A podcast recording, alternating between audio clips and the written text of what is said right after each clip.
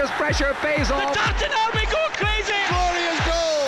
Glasgow and the West's league leader for 50 years. I'm asked to give an opinion and I like to give an honest one. This is Clyde One Super Scoreboard.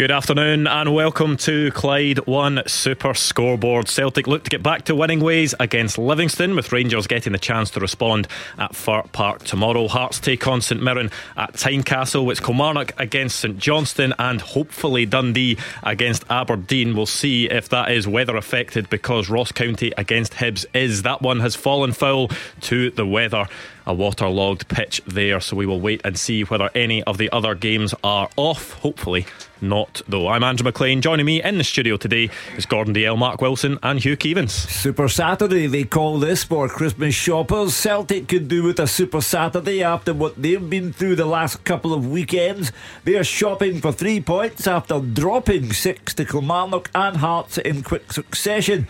Livy, their opponents today, are five points adrift at the bottom of the table. They can't score, they can't defend, and they can't get out of a downward spiral. If Brendan Rodgers' team don't win against them, it's officially crisis time at Celtic. We're now in a situation where a defeat for Celtic and a win for Rangers at Motherwell tomorrow would put Philippe Clement's side top of the league table. So the weather's miserable, but the games are red hot, except for Dingwall, where there's no game Hibs visit cancelled because of a waterlogged pitch. Derek Adams says the pitch at Morecambe is a hundred times better than the one he's stuck with. yeah, big fixture card this weekend, Andrew, ahead of the big day on Monday. And Celtic have to get back to winning ways this afternoon against a Livingston team who are struggling. They'll never get a better chance, and I wonder what changes will come to the starting 11 today. And good fixtures everywhere else around the country for those that have not been affected by the weather so far.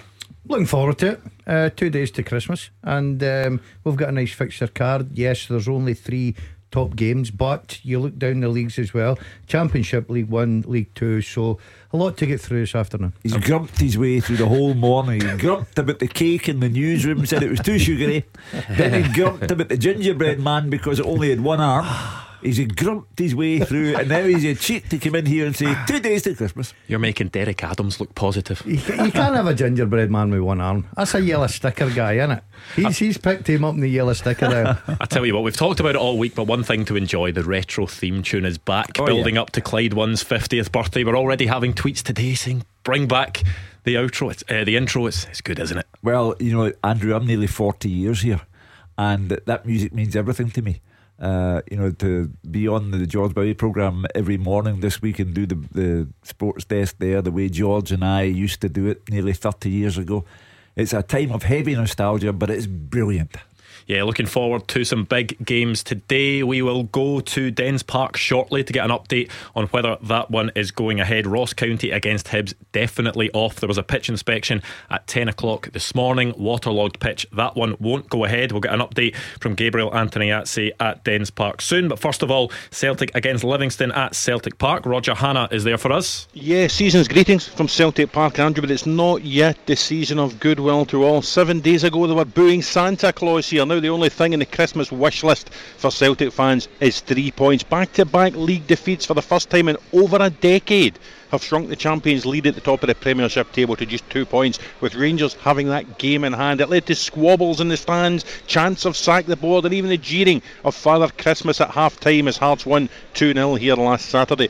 Celtic out of Europe, and with Rangers having lifted the Viaplay Cup last Sunday, it means retaining this championship is of even greater importance to the Hoops. So a win against rock bottom Livingston today is a must, or Christmas might be cancelled in these parts. The Green Brigade are back after a two month absence. And Brendan Rodgers yesterday appealed for unity among everyone at the club as they seek to end the year on a high. With these games against Livy today, Dundee at Boxing Day, Dens maybe, and Rangers here in seven days' time. Brendan Rodgers has stayed united with most of the team which lost to Hearts. There are just two changes in. Come Paulo Bernardo and Daizen Maeda out go David Turnbull and Mikey Johnston. That means it's Joe Hart in goal. Alistair Johnston, Cameron Carter-Vickers, Liam Scales, and Greg Taylor across the back. Callum McGregor, the captain, Matt O'Riley, and Paulo Bernardo in midfield. And Daizen Maeda, Kyogo Furuhashi, and Luis Palma up top. On the bench, Bain, Yang, and Turnbull O, Kwon and Forrest, Ralston, Welsh and Mikey Johnston. Now I saw Livingston draw with Kilmarnock seven days ago for Super Scoreboard Andrew to halt a seven game losing streak. Since then they've crashed 2-1 at Aberdeen on Wednesday night. They remain five points from safety at the bottom of the table. They have never won at Celtic Park, but they have held out for two nil-nil draws in the last five visits here. Four changes for David Martindale from that midweek defeat at Pittodrie. Captain Michael Devlin suspended. Goalkeeper Shamal George dropped to the bench. Also missing out Kurtis Guthrie, who scored at Aberdeen, and Michael Nottingham. In come Jack Hamilton, Tom Parkes, Louis DeLucas, and a six goal top scorer Bruce Anderson, who starts despite missing that late penalty against Killie last weekend and missing a late chance for an equaliser at Aberdeen. So they go Jack Hamilton in goal. It's a back three Louis DeLucas, Ayo Obileye, and Tom Parkes. Across the middle, Jamie Brandon, Andy Shinnie, Jason Holt, Scott Pittman, and James Penrice and up top Joel Nouble and Bruce Anderson. The substitutes George Montano and Stephen Kelly, Welsh Hayes, Bradley and Nottingham, Guthrie, Ledingham and Lawal. The referee is Matthew McDermott. The VAR is Alan Muir, and we are just waiting on Celtic Park filling up. Yeah, I think the two biggest bits of team news there, Hugh. One, Daizen Maeda back yeah. into the starting lineup, and two, the Green Brigade back at Celtic Park as well. First of all, Daizen Maeda, described by Brendan Rodgers at the time of his injury as the instigator up front for Celtic. I think Kyogo is a better player when Daizen Maeda plays, so Kyogo will be delighted to see him back. As for the Green Brigade, today was always going to be a troubled one for Celtic. They've had two league defeats on the bounce, as Roger said, and it's the famous Super Saturday for shoppers, which means that supporters are thinking twice about going to the game and are maybe being encouraged to go to the shops instead. They need an atmosphere created within Celtic Park. Now, I think sometimes the atmosphere they create is a poisonous one and unworthy of Celtic's reputation. But when they are simply committed football fans behind the team, they do create a positive atmosphere, and that's what Celtic need today. Because if Celtic slip up in any way today, there's no way that Brendan Rodgers can talk himself out of it. Under Brendan Rodgers this season, Celtic have maybe been accused of lacking a tempo that they had in, in previous seasons under Ange Postecoglou and even under Brendan Rodgers' first spell. Can Daizen Maeda help that with his energy? Oh, without doubt. And I think when you look at that front three, it's getting close to what would be the strongest front three. Maybe Abada would have an argument of getting in there. So definitely Maeda makes such a difference. He's been out for quite a bit now, so how his match fitness will be, I know we've seen glimpses of him last week, but um, you think he'd be okay. He's an actually fit boy. Um, Bernardo's an interesting one for me. That midfield position for Celtic is certainly a problem area for Brendan Rodgers. He cannot find the right fit to sit in there with Callum McGregor and Matt O'Riley. If it's not David Turnbull, it's Bernardo, it's Iwata, and it just goes round and round again with any of them really grabbing the jersey and making it their own. So today it's over to Bernardo to have his shot at it and see if he can remain in the team for what's coming up to be an important period. Dundee followed by Rangers. What's, go, what's going on behind there? Uh, and talking about the way Celtic went about their business the last few games, Kilmarnock, even first half at St Johnstone, Hearts. Let's not be kidding. Couldn't pick a better game, and don't give me the oh, pressure comes with that because you're playing Livingston. That's a Livingston team that's never won in 19 visits to Celtic Park. They're sitting bottom of the league. They've won two games. They can't buy a win. You could not have handpicked a better game this afternoon for Celtic. There's no excuses whatsoever. I see Celtic putting in a real top performance today because as much as they've went through a blip, they still have quality players and they've got goals in them from the middle of to front. So I'm not giving away this, oh, it brings an added pressure because it is Livingston bottom of league. I think everyone going along to Celtic Park involved with Celtic are looking for a big performance and lots of goals. Well, we'll go to Dens Park because I think Gabriel Antoniazzi has some breaking news ahead of what was meant to be a game of football there today. Yes, Andrew, there is not going to be a game of football here at the Scot Foam Stadium. Dundee against Aberdeen is off due to a waterlogged pitch. Now, the pitch has been deemed unplayable by the referees. Uh, they've spoken to both managers, club officials, and there's concerns over player safety. The rain is brutal. Uh, the water is hanging in the goal mouth. The ball struggling to roll anywhere on the pitch. And with the rain continuing all over the country, the weather doesn't look like it's giving up. So the game has been called off by referee David Munro and his officiating team. Andrew, arrived about 45 minutes ago. They had big white tarpaulin sheets over both penalty boxes in an attempt to preserve the most important area of the pitch. Uh, they pulled them back and there was just so much water underneath them. They had the brushes out. It was reminiscent of uh, Scotland against Georgia, that uh, washout back in June but unfortunately there weren't enough people, not enough brooms, and this game has been called off. No Christmas match between the two teams in the northeast. Dundee against Aberdeen at Dens Park called off. What would you say to those reports that you've got a night out in Aberdeen tonight and people saw you pouring water on the pitch earlier on? Listen, my, my expected time of arrival in Aberdeen was 7.30. It's been cut by three hours. It is a Christmas miracle. well, there we go. Gabriel can go and enjoy his night uh, now, but that is unfortunate that a second Scottish Premiership match has fallen foul to the weather today. Look ahead a few days. Dundee are due to play Celtic uh, midweek. So will the pitch be ready in time? If the weather does not improve, will that game go off? Which affects the dynamic, Andrew, because Rangers will play uh, Motherwell tomorrow away, but then they have Ross County at Ibrox midweek. So it could be that Rangers might even be top of the league before they go to Celtic Park if Celtic don't get the chance to play Dundee. So this uh, postponement could have even deeper consequences. They've obviously got a problem with their surface because they've had uh, a number of games postponed in recent times, Dundee. So I, I, see they had new plans out for their, their new stadium coming up. I tell you what, they need that sooner rather than later. But that'll be a disappointment, especially for Barry Robson, by the way, mm. who's just started to maybe turn things around, got a, a decent result uh, last week, and he'll be looking to build in that. So disappointment for the players. So you go. If you were planning on going to Dundee against Aberdeen, if you're on your way there, turn around. If you're on your way to Dingwall you should have heard a while ago, but that game is also off as well. Ross County against Hibs, a waterlogged pitch in Dingwall. But let's go back to some action that will be happening. Rugby Park, Kilmarnock against St Johnstone. Fraser Wishart. Yeah, looking forward to this one, uh, Andrew. Both teams been in pretty good form recently. Kilmarnock seven points in the last three games, pushed for a top six place and maybe even higher. And St Johnstone, prior to the Ibrox defeat during the week, also had seven points in the last three games as well prior to that. So as we approach halfway point of the season, Derek McInnes's side of proven they can beat anybody. We know they've beaten both the Old Firm but also Aberdeen and Hearts already this season. A settled look about their team, good defenders in the back three, strong in midfield, and Armstrong and Vassell as our main goal threat. And this is the first of three games in a week I think they'll fancy their chances and could actually define what Derek McInnes's targets are for the rest of the season because they could be looking up the way at uh, European places as well. But from a St Johnstone perspective, on the pitch, everything looking much more positive. Craig Levein does. They're very organised at the back, hard working in midfield, and they do look like scoring a goal or two, which is a difference from earlier on in the season. Third week in a row, I've actually watched St Johnstone. They should have beaten Motherwell, late equaliser by the well side, and then they deservedly beat Hibs last Saturday. In fact, they could have scored more, so they'll come here with confidence. But Craig will know that Killie pressure teams with plenty of crosses into the box from wide areas. And in these conditions on this pitch, concentration and bravery will be really important. I don't think Santa Claus will be giving us a goal fest here. I think it'll be tight and maybe only one goal in it. Team news Killie, unsurprisingly, unchanged.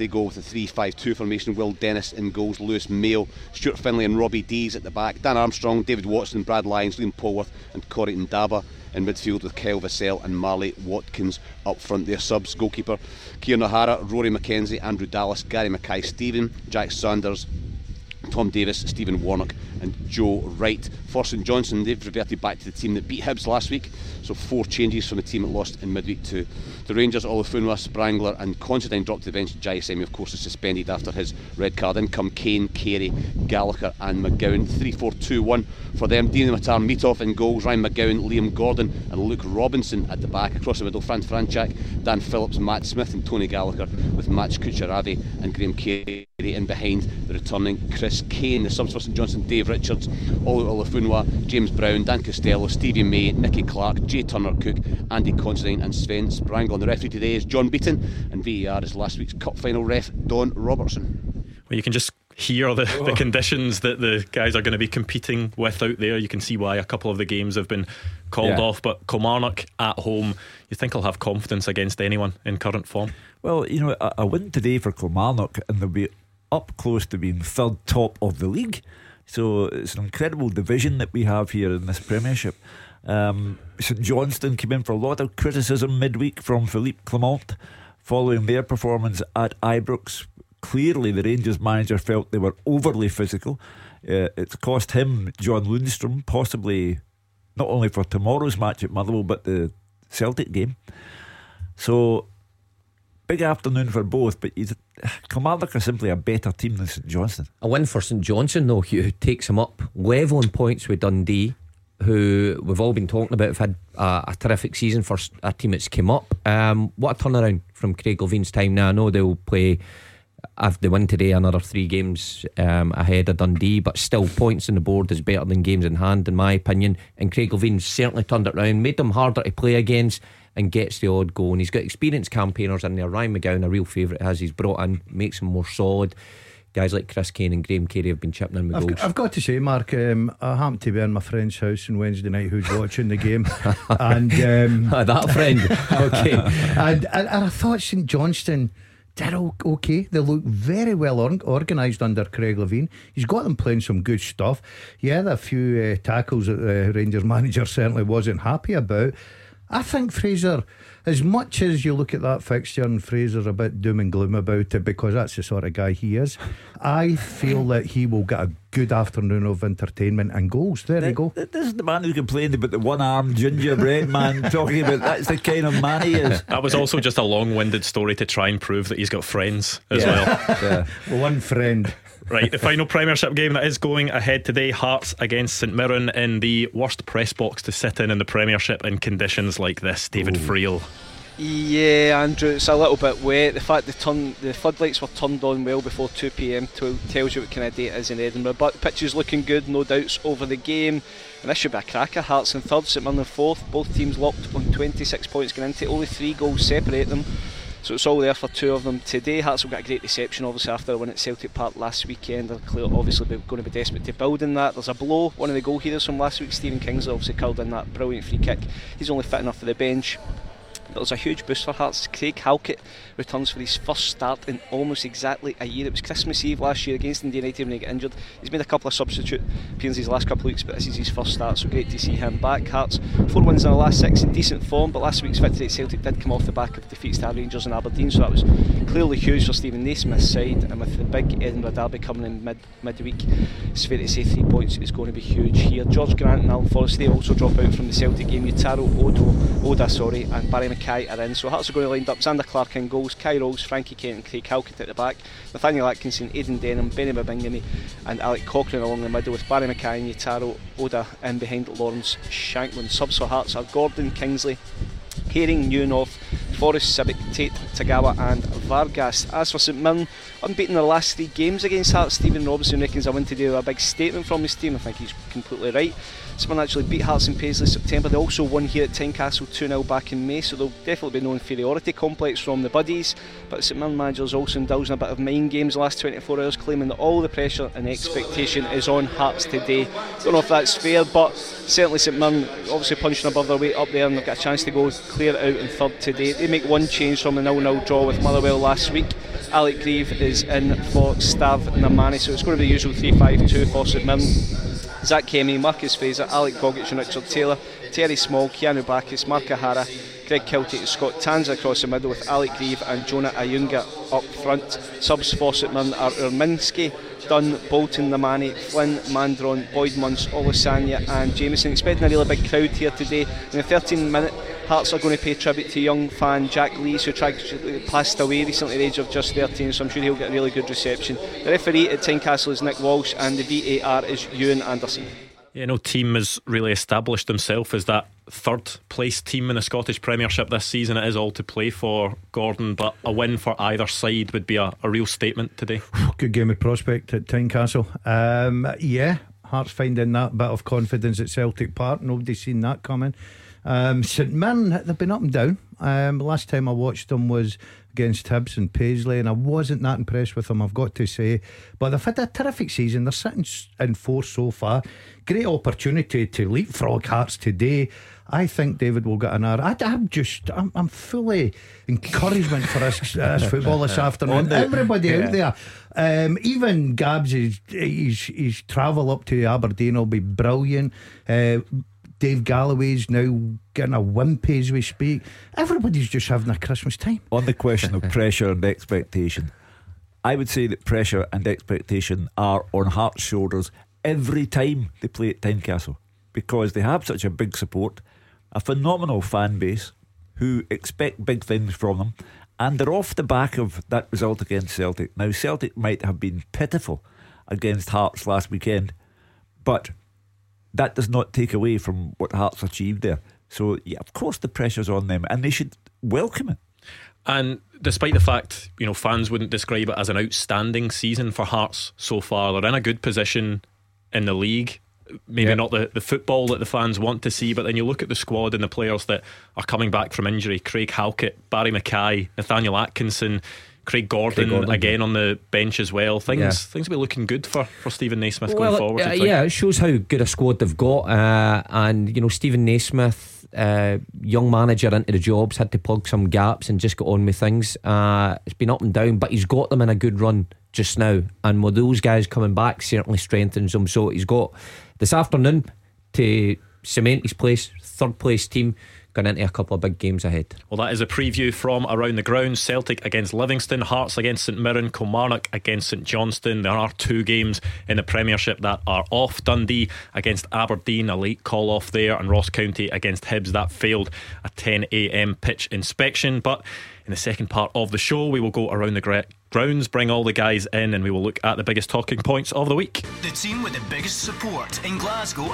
and the West for 50 years. Clyde One Super Scoreboard. Welcome back to Clyde One Super Scoreboard. There are three Premiership games today to have been called off. There is no Ross County against Hibs. There is no Dundee against Aberdeen. However, Celtic against Livingston, Hearts against St Mirren, and Kilmarnock against St Johnstone go ahead. We will go back around the grounds to preview those games again soon. But this is the part of the show on a Saturday where we look at some of the week's biggest talking points. And I think at this point in the season, there is always one game coming up in this part oh, of the yes. world that people are looking towards, whether it is um, ticket nonsense, whether it is. Uh, you know, wars of words between certain people, whether it's managers saying certain things. There have been a few interesting things, I think, just from the Glasgow lens heading into that game next week. One of them, certainly, Hugh, was Brendan Rodgers being asked yesterday about claims that he's potentially going through the motions yeah. at Celtic. Well, my old pal Sutty, Chris Sutton, uh, suggested that uh, Brendan was living on past glories, but you can only do that for so long. And he said he felt he was going through the motions. Brendan Rodgers himself said that he had felt an atmosphere from day one when he returned. Now, I thought that was grossly unfair on Brendan Rodgers because he had left Celtic. The season was not over, but he'd won them seven consecutive trophies and he was an outstanding manager for Celtic.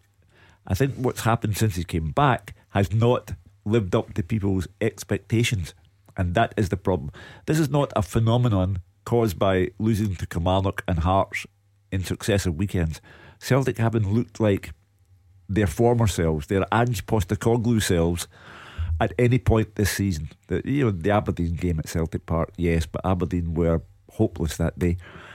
One half against Atletico Madrid, they, they were outstanding. But for the most part, Celtic have not looked anything like the team from last season. That has led to Chris Sutton alleging that Brendan is going through the motions. Perhaps that's too strong an explanation, but what you cannot avoid is that he is not getting out of players what Celtic were getting out of them last season under another manager. Roger Hanna is at Celtic Park. Are those the types of comments that can maybe give the manager a bit between his teeth? Yeah, I think that was a bit harsh on Brendan Rodgers through the week, I have to say, because while the team hasn't been functioning the way a lot of supporters would like it to function, I don't think there's any, you know, suggestion that Brendan Rodgers isn't working as hard as he did in that imperious first spell he had in charge of the football club. A lot of the, the criticisms here have come to recruitment. They've come from the signings who come in in the summer and haven't made an impact. You look at the Celtic squad again this afternoon, and there is no sign of Gustav Lagerbielke. There is no sign of uh, Maik Nawrocki. Um, Yang is only on the bench. Kwon is only on the bench. There is no sign of Marco Tilio. Odin Thiago Holm, albeit he's had a, a minor injury, Andrew. He's nowhere to be seen either. So I think a lot of the frustration among Celtic fans is that a lot of money was spent last summer the team is no stronger than it was last season, and indeed Brendan's been forced to turn back to the likes of Mikey Johnston, James Forrest, Liam Scales, who's done particularly well, but, but guys who were on the periphery or were out the club really away on loan under Ange Postecoglou. So I think, and you would see this from Celtic supporters when it started to go awry here seven days ago in the Hearts defeat. The majority of Celtic fans didn't turn their ire on the manager.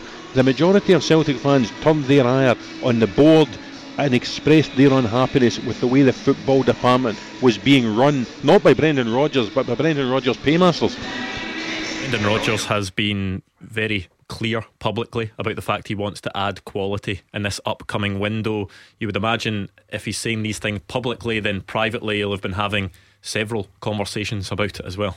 You've got to think so. I mean, he's got eight days until the transfer window opens and players can come into the club. Um, so when you go public with that and say that you need more quality, uh, and the fans agree, I think that more quality is needed if you want to better this side, then you know the the recruitment team surely has to be working on that in the previous six months. And that's I'll always go back to the players that Brendan Rodgers uh, uh, has inherited a lot, or, or, or a lot of the summer signings have got to have came from the previous regime. Ange Postecoglou telling the recruitment team what he required and how to get them, and they were brought in now. Yeah, Brendan Rodgers would have been responsible for some of them, but not all of them. But now this is his opportunity. He would have said since June, this is my model, this is the players I want, go and find me them, and let's get some of them in January. So eight days to go before people actually start asking questions because I don't think any Celtic fan going along today or whatever tuning in, any fan wants to see players coming in at the end of January. I think they want to see them soon. To underline Roger Hanna's point, money has been wasted on an industrial scale on players who have already been found wanting to the extent that, for the most part, they'll be shipped out in January. Celtic will lose Hatate, Furuhashi, Maeda, oh, O, Kwon, Yang. They'll lose them all some of them not worth bothering about, but others who are definitely worth bothering about, they're going to the Asian Cup. There is a dramatic need for proper signings in the January transfer window, or there is a serious danger. But it depends what you get in the transfer window looking like, you, because I think 30th of December plays a massive part. Of course. If you can get a result against Rangers at home, right, and let's be honest, Celtic are capable of that, no doubt then it gives you that little bit of breathing space going into that January window, right? But if you had to lose that game and Rangers all of a sudden get into that transfer window are sitting top of the league, I think that becomes massive for you.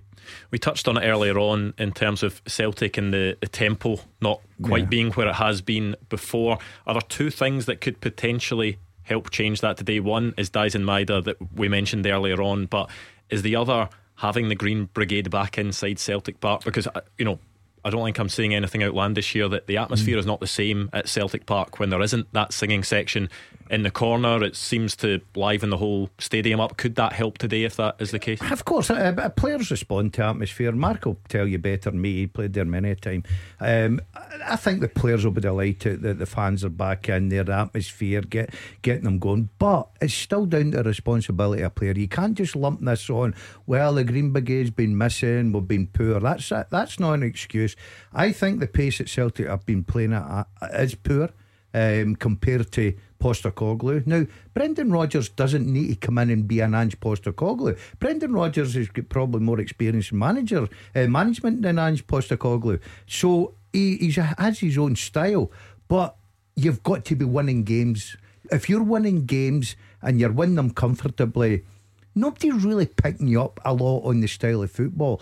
The minute you start losing games, the minute you start drawing games, the minute you start struggling with, uh, uh, you know, up at St Johnstone in the first half, then everything gets picked upon, and that's where Brendan you Rodgers can, is. You can dwell on the, the signings who have been pathetic, but there are players there, and this Celtic team today underlines the fact there are players there of very high quality, and the fans so far are suggesting that they're not attractive to watch. Now, today, against a team who are, as I said earlier, in a downward spiral, who can't score, who can't defend, you have got to, and I know that Livingston will come and park as many buses as they can find, but you have got to show that you have the imagination, the guile, the quality to overcome Livingston with something to spare. See my point here, Hugh. My point's quite simple about nobody picks up. And you look at Aberdeen, for instance, right? Brendan Rodgers, manager, same tactics, same way they play. They battered Aberdeen off the pitch at, Celtic Park. Did we have any calls in this phone in talking about the style of play? No, we didn't. We had calls about how well Celtic played and, and they were going to go on and win the league by X, Y, and Z. So, as much as, yes, I'm all for style of play, I'm all for quick football and I like entertaining football. But when you're winning, nobody notices the small things when you're losing and you're dropping points, that's when everything gets picked up. If we look at the other side of the city, Philippe Clement's biggest frustration, no doubt, since he came in at Rangers was their ongoing injury issues. He said he'd never seen anything like it at any other club he'd been at. It continues to happen. Kemar Roofe dropped out in the game midweek. John Lundstram also after that challenge from Diallang Jaiyesimi, he felt that they were kicked off the park midweek. Would you go along with that? Is that a Uh, fair statement? Well, if you're analysing the tackle on John Lundstram, well, that fact is true. It- you know, it was a poor tackle, resulted in a red card, and John Lundstram had to be replaced, and looks like he might miss a considerable period, particularly the game on the 30th, which is a blow because it's such a an important area for Rangers, and they just they seem to be dropping players in that area, and you just wonder who he's going to turn to in that. In the case of Kemar Roofe, then I think we all sympathise with players who go through that and they'll go through the long, hard training sessions by themselves to get themselves fit again, to get themselves back in the first team and then break down. So it's looking particularly bleak for him. I don't know how Philippe Clement aims to tackle it. I don't know if he's got experience in that department before with previous clubs, but it will be a concern for him. If Rangers are serious about challenging Celtic, which they are because they're right in their coattails and they've got a real opportunity for this title, then they need their full squad and they'll need reinforcements as well in January. So the transfer window has just as much importance for Rangers and Philippe Clement when it opens in January the 1st than it does for Brendan Rodgers. Where, where Clement gets brownie points is that he has made players who were struggling under Michael Beale better players. He has made people who were being laughed at because of the money that had been spent on them, who were turning in hopeless performances. He has made them better. Uh, and he has yet to lose a game. So the injury situation, of course, is difficult for him, but he's overcome the injury situation. He's overcome the players who have been written off by the supporters, even though they'd just been bought. And he continues to go forward on both domestic and European fronts. So, right now, ahead of the Motherwell game, Motherwell, 14 games on the bounce, not a win. Clement looks what he is a serious manager. the players will be frustrated more than anyone, but a manager coming into a club and seeing players with the injury track record of Kemar Roofe, hmm. Ryan Jack, Tom Lawrence, who continually pick up injuries, come back, play a few games, not even that at times, and then are out injured again. You can see why it is such a concern for the manager. Uh, probably frustrated. Uh, he sees the ability that the three guys that you mentioned there have got. Let's not be kidded. Uh, a Roofe, a fit Roofe, is as good as him digging about. He can score goals. He's a very intelligent player. Um, I like him, but unfortunately for a lad, I watched him the other night. What was it, 15, 16 minutes on the clock? And he's walking up the tunnel, and we've all been there. He just he just can't shake this injury situation, uh, and I really feel for him as a player because it's the loneliest place. Any guy that's played this game, and if you're out continuously and you're trying to get back into that first team and you break down all the time, we'll tell you it's the loneliest place in the world. You go away home at night and you just wonder what's going on. And Ryan Jack's the same. I think Ryan Jack brings so much and still got so much to offer. Uh, he has got a problem in that middle of park. But Rangers have got such a big squad, and I'm not being disrespectful to my own club, Motherwell, but you said there, 14 games, five points out of 42. You should have enough in your squad to go to Fir Park tomorrow and handle that. Well, we can park that for now. Three big Premiership games coming up. We'll go back around the grounds and we'll hear from Aberdeen boss Barry Robson after their game was uh, postponed sorry, against Dundee due to parts of the pitch being unplayable. He's spoken to us and we will play that out next. Glasgow and the West's league leader for 50 years. Clyde One Super Scoreboard. Around 15 minutes to go until the 3 o'clock kickoffs. Two of the games are not going ahead. uh, sorry, Ross County against Hibs. That one is off a waterlogged pitch in Dingwall. And then it was after we came on air as well. Dundee against Aberdeen around 10 past 2. That one is also off because some of the pitch is has been deemed unplayable by referee David Munro. Let's hear a bit from Barry Robson, who's been speaking after that decision was made. Um, just disappointed. Um, we don't know. Um, when I came out, I'd asked. Um, I saw the um, saw the referee on the pitch. He was throwing the ball up, and obviously the ball was just dying straight. Um, frustrated because we were all here, ready to go. We wanted to get a third one in a row, and we knew it'd be a difficult game, but. Um, we wanted to come down here and perform for our fans. And the biggest thing for me is it, it's not so much that it's um, the fans with the snow up in Aberdeen today, and they're travelling all the way down. They're standing at the gates here at two o'clock. Um, it's not right that, and um, I'm frustrated for them. It's Christmas time, we've got other families, and that's my biggest frustration. We were here, we were down early, we, were, um, we did our team meetings, we did everything, We are all prepared, ready to go, and then we just came here and we found out. So I don't know what happened previous to that. Yeah, first of all, you do need to think of the fans on a day like this because they will have made the journey. I saw some pictures from Aberdeen, heavy snow up there. Supporters will have made the journey, as Barry Robson said, plenty were there outside the ground waiting for the game to go ahead to get into the stadium, and they'll now have to head home, especially around this period as well. Yeah, hugely disappointing for those that have made the journey, and sometimes these things are unavoidable. Um, however, it sounds like this is an interesting decision that's been taken to call the game off. Um, yeah, I mean Barry Robson seemed to accept it. You know, he was he was watching David Munro throw the ball up, and it was sort of landing dead in the sort of pools of water. He can understand it, but is just frustrated at the timing of it. Dundee, I'm told, felt the game should have been on, and I'm also being told that they are now planning on going out and training on the pitch, which is an interesting decision when yeah. they have another home game on Boxing Day against Celtic. Well, Tony Docherty, the Dundee manager, showing his depth of frustration over the belated cancellation of the game. But I always think that the referee, in his professional estimation, thinks that the pitch is a danger to players. Now, if the game should go ahead and a player is badly injured as a result of that waterlogged pitch, then you know there would be managerial regret, managerial anger. So you have to trust in the referee's professional judgment and you know, it is Scotland in December and these things happen. I, I totally agree with you, Hugh. I, I, everything you say there, I totally agree with you. You've got officials travelling up there as well. They're prepared. They're they're looking forward to an afternoon's football. They mm. know the that fans from Aberdeen have travelled. They know that the disappointment. They would love the game to go on. But Hugh has hit it the nail on the head. The referee has got a duty to make sure the player's safety. And if he feels that the pitch is unplayable, then you've got to go with that. There are also questions about protocol. I'm also told in the last few minutes that Dundee will be taking issue to the SPFL. They're not happy with the way it has all been dealt with. So I don't know specifically whether that is the, the timing of the decision, the fact it was less than an hour before kick-off. But when there is fans in mind, you would hope that there is going to be an earlier pitch inspection than one that happens an hour before the game is meant to kick off. I, would like to read the terms of their complaint.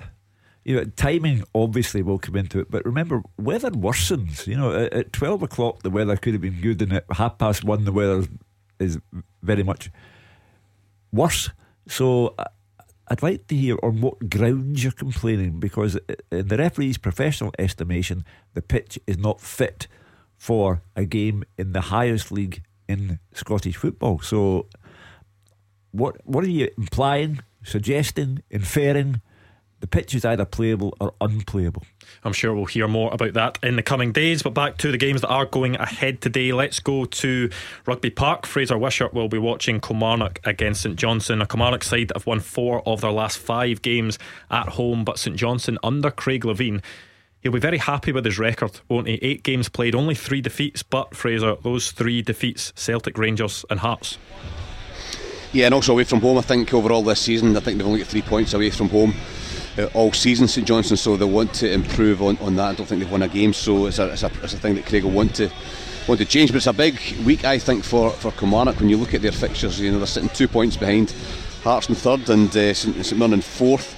But, it, but they actually play St Mirren during the week, then they play Dundee here at home next Saturday. So all of a sudden, you know, that, this could actually define their season. I said it earlier on, you know, that they could they win the, those three games or pick seven points out of nine. All of a sudden, they are looking at challenging for third place or fourth place and looking at Europe. Whereas if they lose them all, then perhaps maybe it's a, it's a battle to be the best of the rest in that in that top six. So I, I think this, these are big games for for for, for Kilmarnock. For St Johnstone, they, they just look a better team. They just look better organised. I think Mark Wilson was talking about Ryan McGowan coming back. He was completely out of the favour with the previous manager and just brings a calmness and an experience in, into, into the back four as well. So I, I, think this is a big game for both of them, but particularly for Kilmarnock, I just think that they've got the opportunity to, to to, to, actually say, right, okay, we are serious challengers, serious challengers for that top three or, or four space. But uh, I just hope the wind doesn't ruin the game. You're talking earlier on, and there's been rain as well. M77 was horrendous coming down here, and I think David Friel was at uh, Livingston a few weeks ago talking about the, the corner flies going in different directions. It's like that here, and if the rain continues on a, on a slippery surface, on this plastic surface as well, it could have an effect in the game. But uh, yeah, a really interesting game. Both teams in decent form, so hopefully we'll get a couple of goals. Well, let's hear from Kilmarnock manager Derek McInnes ahead of this one. We've had the benefit of um, some wins in the last few weeks, and it's put, put, us to where we are in the league. But for us to stay there, we're going to have to keep winning games. Um, don't want teams to overtake us, and we want to try and get above teams above us. So um, hanging about the top six for as long as possible was, and showing that consistency um, will allow us to do that. The one thing that Derek McInnes said heading into this season was that after keeping them up last season, he, he wanted to build on it, and they're certainly doing that, aren't they? Well, you know, they, they started off by beating Rangers on day one.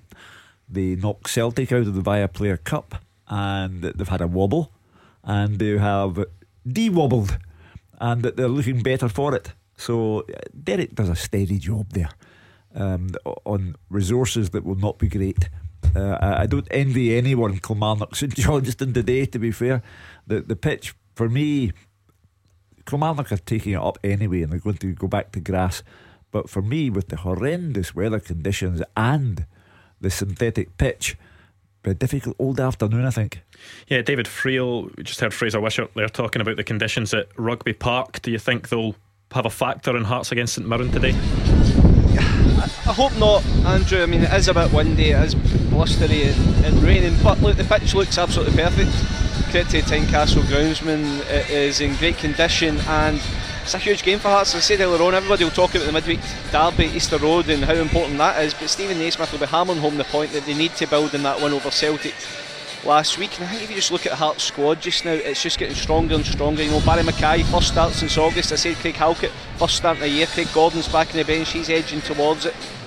You know, they're missing Liam Boyce, Andy Halliday, George Grant today, but still such a strong bench. And I think Hearts really need to kick on. You know, Aberdeen have been so up and down this season. You just look at the table, Hearts in third, Aberdeen in eighth. I think I think both will be fighting for third place eventually, but I think for Hearts just now need to go and just really kick on, amass some points between now and the winter break, and this is a game that he'll be expecting to win, but won't get it easy against a really resolute St Mirren Well, the other three o'clock Premiership kick-off is Celtic against Livingston, and we will go back to Celtic Park next. First for football for 50 years. This is Clyde One Super Scoreboard. A weather affected day in the SPFL means that Ross County against Hibs is off. Dundee against Aberdeen is off, and a few games down, the divisions are off as well. However, there are three Premiership games going ahead Kilmarnock against St Johnstone, Hearts against St Mirren, and Celtic against Livingston at Celtic Park. Roger Hanna is there. We'll give us a bit of a flavour ahead of kick-off and a recap of the team news.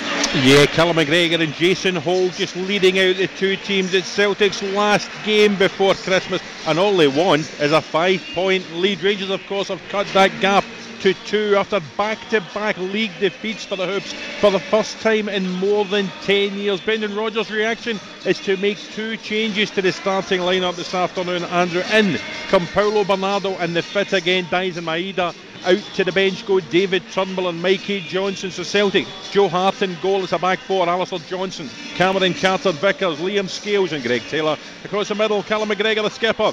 Matt O'Riley, the nine goal top scorer, and the recalled Paulo Bernardo. And up top, Kyogo Furuhashi will be flanked by Daizen Maeda and Luis Palma. On the bench, Bain, Yang, and Turnbull, O, Kwon, and Forrest. Ralston, Welsh, and Mikey Johnston. Four changes for Livy. They are five points adrift at the bottom. They are without the suspended captain Michael Devlin. They have never won at Celtic Park before. Out go Devlin, goalkeeper Shamal George, midweek goal scorer Kurtis Guthrie, and defender Michael Nottingham. In come Jack Hamilton, Tom Parkes, Luiyi De Lucas, and their six goal top goal scorer Bruce Anderson. Means it's Jack Hamilton in goal, back three, Luiyi De Lucas, Iowa and Tom Parkes. Across the middle, Jamie Brandon, Andy Shinnie, Jason Holt, the skipper. Scott Pittman and James Penrice, and up top, Joel Nouble and Bruce Anderson, the subs, George Montano, Stephen Kelly, Welsh Hayes, Bradley, Nottingham, Guthrie, Ledingham, and Lawal. The ref is Matthew MacDermid. The VAR is Alan Muir. The Green Brigade are back in place. A Palestine flag waves feverishly away to my right hand side. The disco lights are in full beam.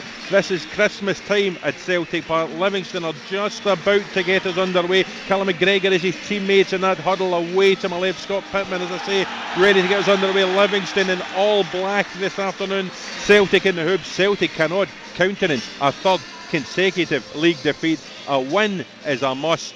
It's underway at Celtic Park. Clyde One Super Scoreboard. Goal flashes with M&D Green Pharmacy. Make your life that little bit easier. Use their free prescription delivery. Yes, underway in the three o'clock kickoff, so we know what that means. We need to get the predictions from you three. I tell you what, you've not got much to predict hmm. today. Only three Just as well. Premiership matches. You know what, Gordon? You always complain that you're last on the predictions. So, Well, can I go first? Christmas spirit, we'll let you go first this Oh, time. brilliant! Because I'm going to mix up a wee bit. Livy to lose. to I'm going to go Hearts and St Mirren, a home one. St Johnstone unbeaten against Killing the last four. I was quite impressed with them. I'm going for St Johnstone a away one. That's my ACCA. Okay, Mark. Mm, three homes, easy as that, Andrew. Celtic will beat Livingston convincingly. I think Hearts will get the job done against St Mirren, and I cannot agree with Daz. I think Kilmarnock look good to shoot up the table and beat St Johnstone. The day is non negotiable for Celtic. It's win or there's trouble. And it will be a home win for Celtic, as it will be a home win for Hearts against St Mirren.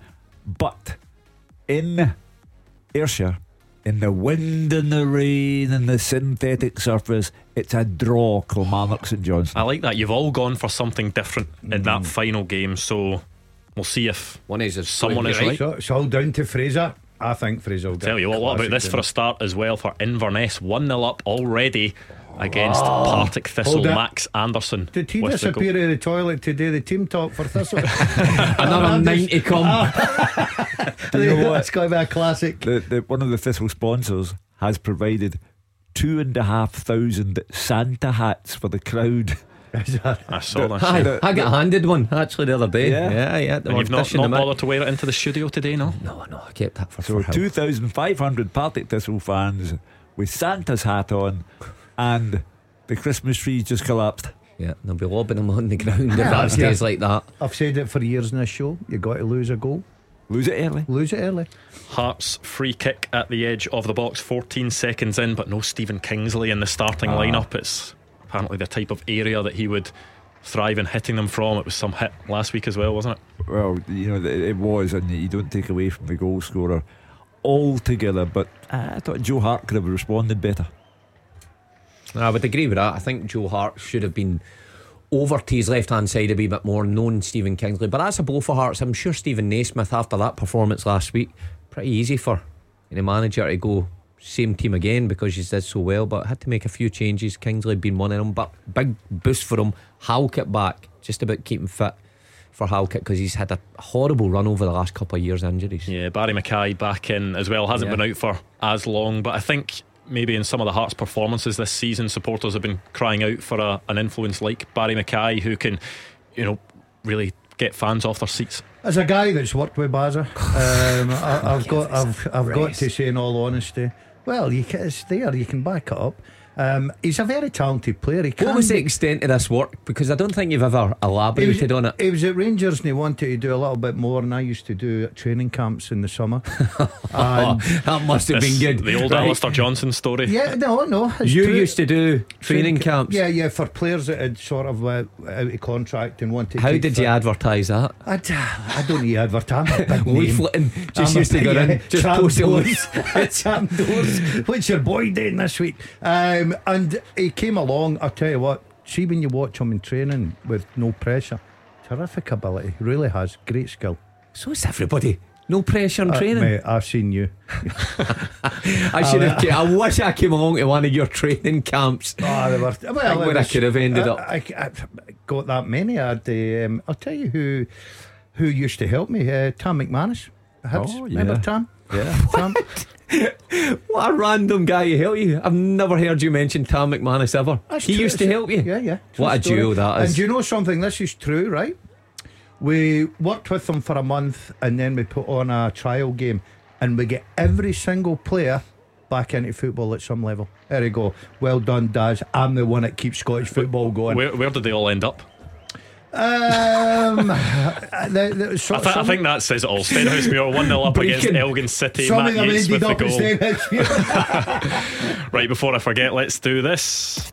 The first half teaser. With the Scottish scottishsun.co.uk slash football for the best football news and opinion online.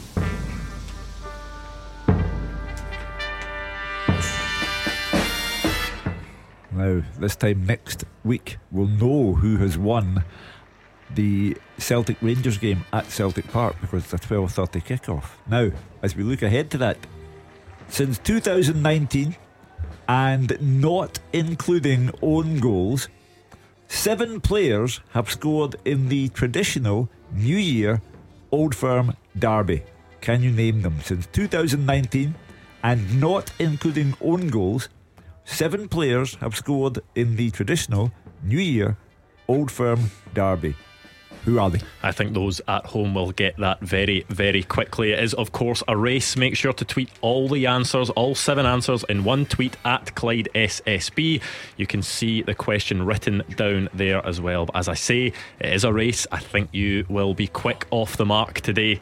So make sure to tweet us at Clyde SSB. All the answers in the one tweet, please. I think that's gettable. This Yeah, one, eh? good yeah, question. yeah. Chance for Kilmarnock, Daba with a cross from the left, headed over though by Brad Lyons. Well, uh, I think that could be a long day there. It's bad enough in the sunshine when you've got that pitch, but when the, the whole of Ayrshire is trembling round about you because of the wind and rain, very difficult day. And uh, it's just as well we said Fraser Wishart, the, the, the voice of common sense in Scottish football. That doesn't sound like there's too much in the way of early action, so let's hear a bit from Dundee General Manager Greg Fenton, Uh-huh. who was speaking to Gabriel Antoniazzi after that game was postponed late in the day today. He did his pitch inspection. As you can see, he had concerns with the away goal mouth. Um, at that point, with no consultation with the managers, um, with the police, neither, he, he made his decision to, to call the game off. Obviously, we're not happy with that, um, and we'll be taking it with the with the league and the SFA. You have your players training on the pitch. Does Dundee believe that the pitch is playable today? Absolutely. What did the referee say? The referee said he had uh, concerns with the water in the goal mouths. Saying that, though, the, the referee's bouncing the, the ball. What was the bouncing very well? No, but I would also argue we've had a, a lot worse here. You look at Motherwell at the start of the season. You look at Rangers uh, game on the first of November. A lot worse than what than what this is, in my opinion. You see, you're taking up with the SFA, SPFL. What, what does that entail? That we'll deal with that internally, but we'll be taking up with the with the leagues. Have you spoken SFA. to um, to Aberdeen? What was their view on it? That's up to them. They can speak on their own behalf. Okay, so you didn't have any consultation before the decision was made? No.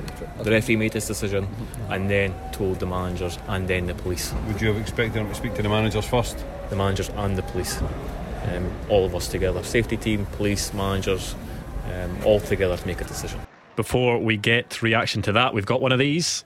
Goal flashes with M&D Green Pharmacy. Kilmarnock 1, St Johnstone nil. What a season he's having. David Watson with another goal, 25 yard shot in off the right hand post. Derek McInnes' side are ahead. Well, he's turned out to be a star, having a great season, great goal up at Pittodrie not so long ago, and then had to miss the, the game after that against Celtic, but back in the team and scoring. Great start for Killie. Yeah, brilliant start for Killie. Uh, I've got to. Say, I said it. I know what Hugh's saying about the conditions down there. I think that'll make for a good game. I think Fraser will get plenty of goals, plenty of excitement.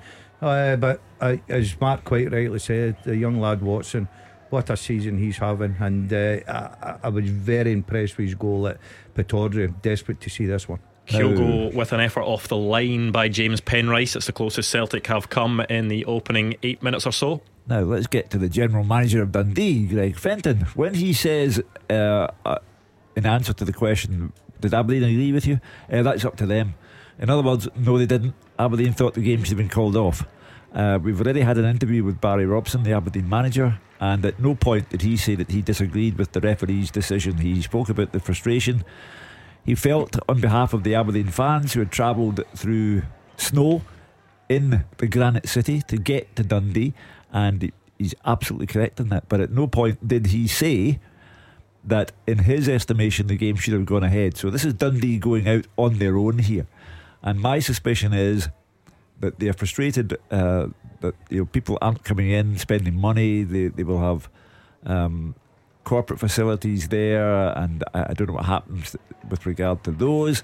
So I, I think there's a, a frustration being felt by Dundee, which is not His main issue seems to be over up. the, the consultation and communication, though, between the officials and the clubs. He, he feels Well- that they really weren't told anything in advance, that essentially they were just told, right, that's it, the game's off, with not much notice. With regard to consultation, if the referee, in his professional estimation, says this pitch is unplayable, he doesn't turn to the managers and say, "Is that okay with you?" Mm. And the general But uh, but hold on, does he not have to give them every opportunity to work on the ground to allow it to take place? Every chance. Well, in that case, we saw it with time- Scotland in the summer. Yeah, but time is his enemy because the minute that you admit people to the ground, what are you going to do then? Uh, because you, can't, you can't have people in the ground while you are trying to make the And pitch playable. The, the rain could still be falling. Yeah, you. Yeah, I, listen, I'm with you in this. I think the general manager will be disappointed financially coming up to Christmas, everything, home games. You want money, and of course you do. But he's talking about, in his opinion, the game should have been. You're talking about a professional referee here who's refereed hundreds of games that probably knows a lot better, not being disrespectful. I can understand the frustration, especially of Aberdeen uh, supporters and Dundee, because I know a lot of people who was going up to that game as well. So um, I've got to say, uh, I can understand frustration, but the referee must have made the right decision. Dumbarton 1 0 up against Clyde. Tony Wallace from the penalty spot, putting them ahead. There's also been a shot from Luis Palma, goes wide from distance at Celtic Park. Sounds like Celtic have started well. Kyogo one off the line. Matt Riley probably should have done better with a chance. Palma going close. So started like you would expect. A lot more energy by the sounds of it I, than the last I couple of think weeks. if Celtic can get a goal within the first 15 minutes, I think this could be a long, long day for Livy. Well, the whole days are going to be attack versus defence because Livy have no other option. They are going through a horror spell. They're five points adrift at the bottom. This looks very much like the season they go down. So the only thing they can do is to try and stonewall Celtic. Is this a year too far, Hugh, for Livy? I you think so, I Yeah, think so, yeah. I know. I know David Friel's still hanging on to that. St Johnstone. St Johnstone one. Um, Is and he regretting that with every Uh, no, passing week? no, we're regretting saying that. he We're- says every week that Livy, Livy have got a good squad, good players. The biggest and they regret, get beat every week. The biggest regret, Mark, is we're still sending them to games. Um, but you know, to go with St Johnstone's, I, I think he's regretting that as well. He's just said low in quality here Oh, so I far did. at Hearts against St Oh, he's giving it 10, 15. Scrappy. Oh, no, scrappy. Yeah. he writes that down before he even goes into Edinburgh. See, you're all following my example now. Once it gets to 15 minutes, start calling for substitutions, managerial sackings, and everything else. Liven it up. Yeah. Correct you. 15 minutes is perfectly long enough. Look at that score down south now. I've been there once but before Bolton 3, late Leyton Orient nil. 10 After minutes. 10 minutes, I remember with Celtic, we went away to Rapid Vienna in the winter. The pitch was covered in snow. And we came out after the warm up, and the tractors had cleared it, and we wished it didn't because we were 3 0 in. Honestly, within about 12 minutes or something that- along that. going to shovel snow back onto the pitch. Well, we actually came back, believe it or not. 3 3. Three three, aye, but Did three you? nil, aye, three nil done. I was thinking, just get me off here. Run the Christmas markets that's in your, Austria. That's your. Uh, Roger Hanna and David Friel will know what I'm about to talk about. I was covering that game. It's 3 0, and I am going in at half time. will perform. Wilson How does Wilson get a game? Uh, you Did you score two? No. No, two, two marking marks. out of ten. he would have been game. By the way, that was a good mark for Hugh. Hugh Yeah. used to. Did you get? Did you give him a two? He would have been at that time. No, I never gave anybody a two. But it finished 3 3, and I'm trying to remember, was it Paul McGowan? Paul McGowan. 3 3. Yeah. So, but by that time, you're furiously backpedaling. You know, take away all the things I said in the first half. Wilson is Zico, the fullback here. uh, so I remember that What night very well. David Yeah. Friel says he covered that game coldest he's ever been at a football match. Nothing Freezing. else comes close. Unbelievable. So we, we went out to warm up. The pitch was perfect condition. The snow started falling, but so heavily that by the time we went off for the warm up, I think this game's never getting played. And of course, we come out. The tractors had cleared that, uh, and we were well. We were obviously freezing when we started because I remember turning to Stephen McManus and just looking at him, you know, that way at three 0 thinking this could be one of the worst days of our career here. But fair play to Paul McGowan and the other youngsters that played that day. Peterhead nil, four for one, and it's a goal from Seb Ross to put them ahead in that game in League Two. In the funny old game department, Davy Moyes got absolutely slaughtered midweek for taking West Ham to Liverpool, losing 5 1. And today he's beaten Man United at home. Uh, so for Davy Moyes, that's the way the cookie crumbles up. Man, Man United wouldn't be in their top six in their Scottish League, you know, the way they're going about their business. They're absolutely shocking for some reason. Celtic have a free kick on the edge of the box. It was Andrew Shinnie with the foul on Paulo Bernardo. Not long before that, De Lucas uh, cleared a cutback from Bernardo as well, so he's trying to put himself about. Still, a few players that are trying to claim that third central midfield spot for Celtic, aren't they? And no one's really managing Well, to do it. Paulo Bernardo's on about his 10th second chance at it. Uh, so he- he'll be another one that's down the road in January. Uh, he's on loan, and the, the, the loan won't be made permanent. He's done nothing to suggest he should be given a permanent deal. And David Turnbull's the one that we always chat about. I mean, you look at the goal scoring charts just now, seven goals, so you know he's in about the top five or six in there. And Bernardo uh, gets put in a game like you says, another opportunity for him. He doesn't seem to really grab a game. Bernardo doesn't seem to do anything for me within the game. He goes unnoticed a lot of the time. You're not And a fan? well, just sometimes you can have players like that. You know what it's like that go unnoticed, but eh, you know they do things very well and they're very efficient. I don't see Bernardo Mark, doing Mark, anything. Mark, you have just described yourself. Efficient, aye, You know aye, what I mean? aye, But I was one of the ones that actually did something. I ran you, about. You ran about, you know what I mean? And you looked And like. I was a decoy and I created space. I was a great creator of space. as, as what Gordon Strachan used to say. Uh, a great creator of space here. Uh-huh. used to work in The a Santa hats are back on at Firhill. Uh-huh. 1 1 now. Yes. Oh, that Yeah, On one, Jags. one nil down after 20 seconds to Inverness. They were, but it's a goal from Jack. There we go. Bamford The, at the the right level. back, the right back, the man influence is wearing off. And the Yeah, Yeah, unprofessional. One down after 20 seconds. Absolutely. Yeah, yeah. Yeah. Tell the manager on Monday you said that. Shuggy told you. Yeah, yeah. that- unprofessional. that's- the late, late Tommy Burns used to say the, the last thing you tell them before they go out is the first thing they forget. And it's unprofessional. To lose a goal in 20 seconds, are you kidding me on? Just on that Celtic free kick, it was Luis Palma that took it. It was saved by Jack Hamilton, who's in today for Shamal George, who's come under a bit of criticism at Livingston recently. I don't think it was the most convincing of, of saves. Maybe put, put it back into a dangerous area, but Livingston able to clear eventually. Know, Shamal George has all the attributes of a, a goalkeeper. You know, he's a giant of a man, and uh, you but the goalkeepers are very harshly judged. Poor old Liam Kelly at Motherwell gets terrible abuse on here. Well, he, he- I think he's had a problem in that area, David Martindale, this season. I pitched up about four or five weeks ago for a reserve game, and who's in goals? Shamal George. he's obviously, you know, said to him, You're going to play reserves to Maybe push your just taking confidence. serious, mate. He was. Uh, Nah, he here's knew what he was here's up Wilson against. coming with Aye. the dream team. We've got another one of these. Goal flashes with M&D Green Pharmacy.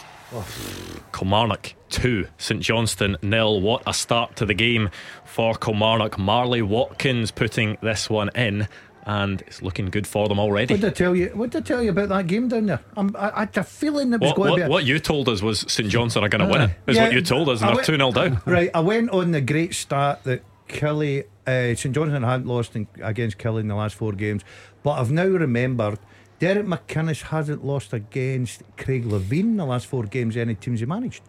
So oh, obviously, Where have you read that? He's got Where his. are you reading your that's stats? stat, 'Cause innit? there's no way Did Wi- you've done your Hold on a minute. Did Wisher come out with any of they two? At, I so- don't at some point so. in the last few weeks, he's found some sort of website that just churns out statistics for You like every that, single game. Yeah, I don't know. What's it, what's he got written down in front of him? Has he got all these printed out, No, or is no, he nothing. has he memorised them? No, all right, okay. That's doodles. slightly more impressive What I that you've do, what I do on a. Friday night now, I, I sit there. I, I don't want to know what you do on a I Friday night now. I look at the games, I study. But Mark and I, this is our probably our last shift because we'll be leaving to bigger and better things now.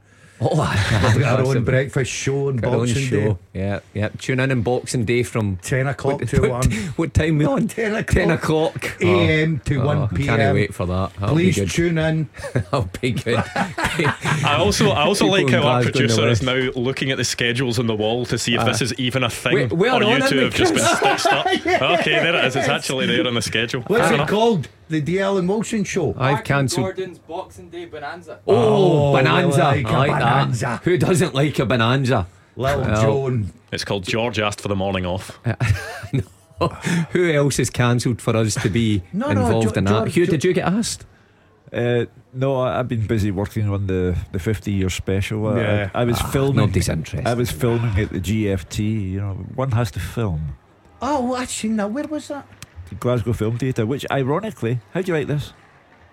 First The- place the- you ever went? You the first, the first cinema I ever took my wife There to you go. w- I in knew our that. courting days. I it was that. then called the Cosmo. Older Glaswegian people will remember it as the Cosmo Cinema. First cinema I ever took my wife to on a date. What, And- what and- were you watching? And, Uh, the Thomas Crown Affair. And it ended up the Oh, same. I've seen the remake. Steve. McQueen. Ended Pierce up the Brosnan. same. He was sitting in his cell by the end of it. I've been married to the woman for 52 years. What are you Ah, talking no, about? you have. That must have been Did a you good get popcorn film. in those days? Uh, oh, I, I pushed the boat gum. out. I pushed the boat out. I bought everything. The old popcorn. Macaron and spe- spearmint gum. Daizen Maeda just misses a Taylor cross at the back post. He's trying to make his impact on his first start back for a good while.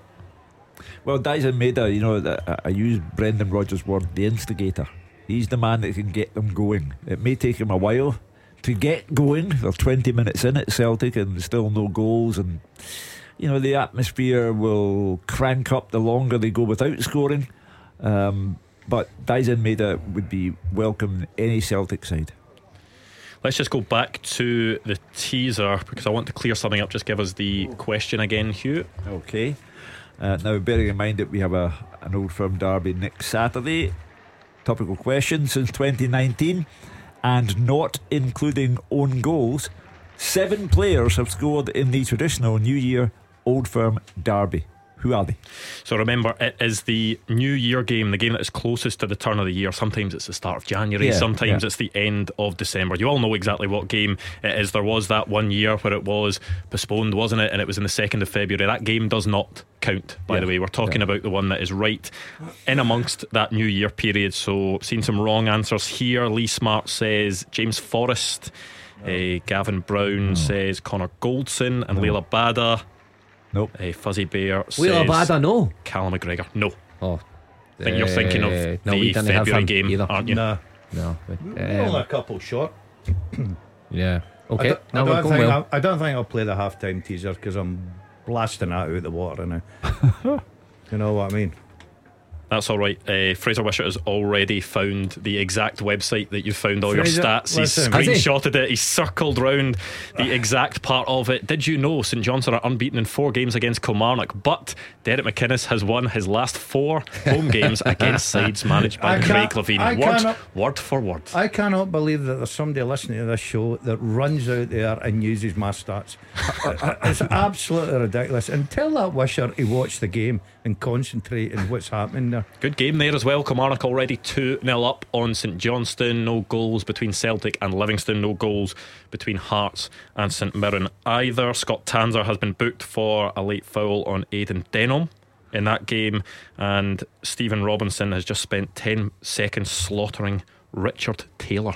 Says uh, David Friel, not happy with something he's done. I I have spoken to Stephen Robinson about Richard Taylor before, and he says he's the most relaxed footballer he's ever come across. Nothing phases him whatsoever to the point where Stephen Robinson says he needs to give him a boot up the backside at times because he's he's too chilled out. Well, r- relaxed footballers, and I'm looking at two former managers here. Relaxed footballers are no use to you. you, you can't be strolling about in a relaxed fashion. It's not that kind of game. I would have liked to have heard Stephen Robinson mic'd up there. There's been a lot of Oh, chat yeah. about this this What week because this? Sky? Sports are going to have Nick Montgomery mic'd up on the touchline. Would you be having any of that? No, I, I, I don't. I'm not buying into that. I Quite a few managers have already come out and said absolutely Tell me not. s- It wouldn't be them. Tell me something. Is he wearing it in the dressing room as well? I'm not sure actually. I think it may just be Just- on the touchline. right. There's also one of the other staff members is going to have a body cam on as well. So where where are we getting to with this? Where's this going to lead to? You know, I, I get television companies want to progress our game and make it a better experience for the fans watching at home. They pay enough for subscriptions these days, so they should probably have great greater access. But I think that's going a bit too far. But if, if if Nick Montgomery's happy to to play his part in it, then surely it's all right. Because I I would find it interesting to Uh, watch. of People course, will find it interesting I think out it's there. going to be the minority, you- if if any. It'll, But they would do want to do it, It'll yeah. do it. So You- you're going to be struggling. of Derby as well, right? The emotions on that dugout, everything that goes with it, and you're mic'd up. Uh, it, it's nonsense. There are surely me. a lot of things a manager says on the touchline that you wouldn't want out there for public consumption. Yeah. Whether it is just shouting about stuff that's happening during the game or even slight tactical things where you're talking to your backroom staff about certain things that you'd think you wouldn't Yeah. really want out there. That's what I'm curious to see how that pans out because surely within the game, if he's mic'd up, everything's got to be live. Otherwise, what's the point? What's the other? What's the point of having them mic'd up Delay. and then delay. blanking, some out? Aye, or an eight second delay.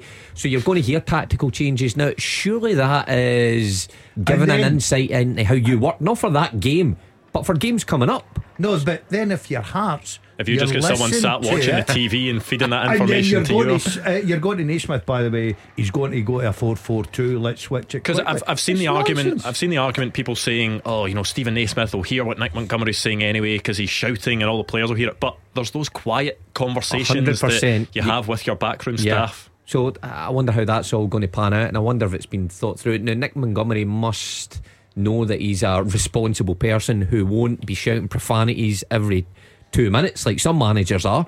Um, but the tactical side uh, is a surprise for me I because have- you're right. It, it's broadcast to everybody then. I have no complaint with the television company because that particular television company pays for Scottish football.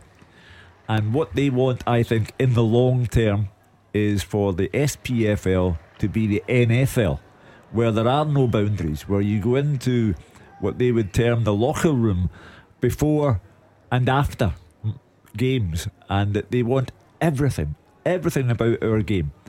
Uh, your problem will come when you have to apologise for the swearing. Mm. Uh, and at the end of the day, call me cynical. Did they not but use- television wants an explosion. Did they not used to have where the, somebody would go maybe during the game and have a couple of minutes while there was a break? Say somebody was injured, maybe speak to the manager, how you think it's going, blah blah blah. Something like that, I totally understand, but not Mike. To absolutely not. It's You know, you, ridiculous. you remember when uh, Darvel beat Aberdeen and they went into the Darvel dressing room before the game.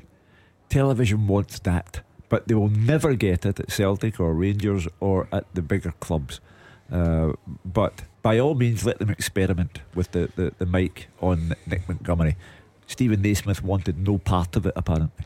Kilmarnock are in the mood. They should have had a third, a sitter by Kyle Vassell. It was a Lyons cross. Vassell two yards out, somehow put the ball over the bar. We've seen those before where the ball gets fizzed across the face of goal and somehow the player looks as if they have to score and somehow manage to divert it over a couple of yards out. Well, Kyle it's a- Vassell's missed. It's a bit of a let off. I know St Johnstone are up against it, but three out, there's no way back. Two, you've still got the hope if you can get the next goal because there's still plenty of football to be played. So Derek McInnes will probably see that as a big opportunity put this game to bed. Queen of the South have conceded Oh, first no. in their game. Dale Carrick with the goal for Stirling Albion 1 0 to them Tracks against Marvin for Christmas. Bartley's Can Queen of the uh, South side. Can anybody work Wednesday night? There'll Ah, no, he's down the roster. there'll be, there'll be a spare chair. He's under WRL, win or lose. Look, quite they, they come back at times as well. They've they've They shown it before. They concede early and can, Of can course. fight Yeah, their way he- back he'll, into he'll games. come back, but right now on the roster it says Marvin Bartley, TBC, Mm. to be confirmed. I wonder if the boys were in the computer Meanwhile, games Celtic last night. are 27 minutes into it at Celtic Park and haven't scored. I was, so- th- I was thinking that, uh, that myself, Hugh. Uh, I'm I'm a bit surprised with that. I thought they'd come out the blocks. I know that they've had a couple of opportunities, but I thought they would have been probably one up just now, looking good, playing good football, creating lots of chances. But so far, uh, you've got to be saying, Livy, well done. That lad that's um, he's had a torrid time from other supporters. What what did he get? A killie pie, a jam Jam tart. tart, yeah. By the way, he was. I would be begging for Live 81, Live 81, a pizza and pasta or macaroni. You'd be desperate for that one. A Baningime over the bar from the edge of the box was a pretty poor effort from him in that Hearts against St Mirren game. And an Obileye clearance hits De Lucas and flies past the post. So Livingston almost putting the ball in their own net there. Well, you know, Celtic might need that kind of help. Uh, they, they won't be pleased, the fans, at this length of time without a goal against a team who can't defend, can't win matches. Uh, so it's a struggle. I, I think when you're half an hour in, you are entitled to say it's a bit of a struggle for Celtic. Just on that Tony Macaroni reference there, of course, the sponsors of Livingston Stadium, there was a a media colleague of ours who came up from down south on a secondment and was working in Scottish football for a while. Scottish football, you know, he was just getting sort of feeling his way around Scottish football, and he was sitting in the office at uh, the the publication he was working at, and he Yeah. turned round to the rest of the guys in the office at one point and said, "So this Tony Macaroni is a Livingston legend?" Then they thought he was some top goal scorer from years ago, rather than it being a sponsorship deal. Uh, well, um, you know, it- it's been a great story. Davy Martindale taking Livy to a cup final, keeping them in the division for as long as he has done. Davy Martindale's own backstory, incredible.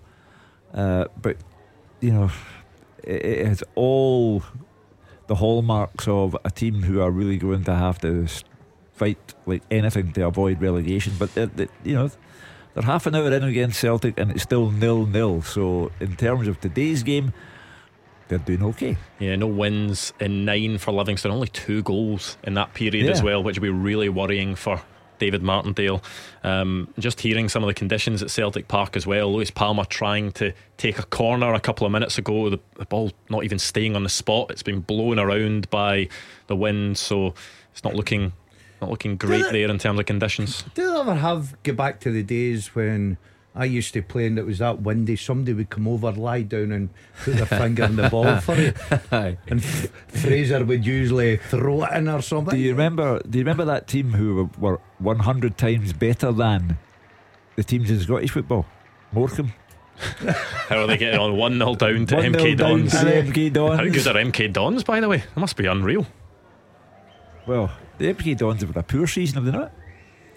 Yeah, I think you're right. Uh, Danny Armstrong struggling to get the ball while taking a corner as well, struggling to keep the ball still while Yeah. taking a corner as well. It is one of those days across Scottish football. Do you know who? I'm, do you know who I'm praying for uh, a really good game this, uh, today? He's had a poor, poor week. Hanna man. Oh. Tuesday I was on with him. Lost to Boydie. A lot Boydie, right? Yeah. Okay, I think Boydie was just guessing the answers and he was guessing them correctly. Uh, but for a man uh, so so intelligent, how he never knew that he was getting stitched up left, right, and centre was totally beyond me. Has he lodged an appeal yet against that loss? I can't imagine he's taken it too well. I wasn't taking it too well. He I- actually phoned me. he phoned me the next day and went, "Can't believe this. Um, you know, Boydie knew the answers." I was like, "No way, Sherlock." Right? I, I don't wish to discuss Meet the Pundit. I had a nightmare last night. Did you? I, I, I won. I won. But the questions were Christmas oriented. You know, like oh, they'd be hard. where do such and such play? The answer was Turkey. You know, Christmas Mhm. team. Yep. So the last question is uh, about Swedish team Uh huh. with a Christmas team answer. Now, I thought, uh, and I've said Young Boys of Bern, which, uh, which Malmo. I mean, uh, Young Boys of Bern happened to play in Switzerland, Switzerland. for a start. Yeah. But the answer was Elfsborg. Get Ah, it? who put them up? Elfsborg. Ridiculous. So I've got a daft answer, and I've done a dazzler. I've got the wrong country. One of these at Tynecastle. Goal flashes with M&D Green Pharmacy. He's been in the headlines recently. Lawrence Shankland has put Hearts 1 0 up against St Mirren, and it's a header at the back post, exactly No as he did at Celtic Park last week. It's a header at the back post for Lawrence Shankland, and they are 1 0 up. And the same as we saw at Pittodrie with him as well. So that's three weeks in a row, three headers at the back post, and three goals. Now, the big question for Steven Naismith, and it will keep coming back for uh, um, time and time again, is how long does Shankland stay at Hearts? Because when you continually score and you're trying to put yourself in the frame for the Euros, of course, there's going to be interest. And Rangers are always mentioned in the same breath as him. But Steven Naismith can certainly do with holding on to him because top player. I think it'll be hard to hold on to him. Uh, he's been terrific lately. Um, you've got to say he's got everything in his locker. He's just improved as a striker. I've got. I, I remember watching him even when he was at Ayr United.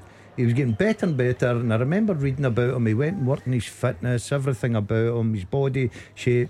But he's just become such an all-round talent now. I think he's a terrific That's player. the that's the story. You mentioned Ayr United. That's the story where Shankland is concerned because this guy has had to build a career. He did. He wasn't an overnight sensation. He's been at several places.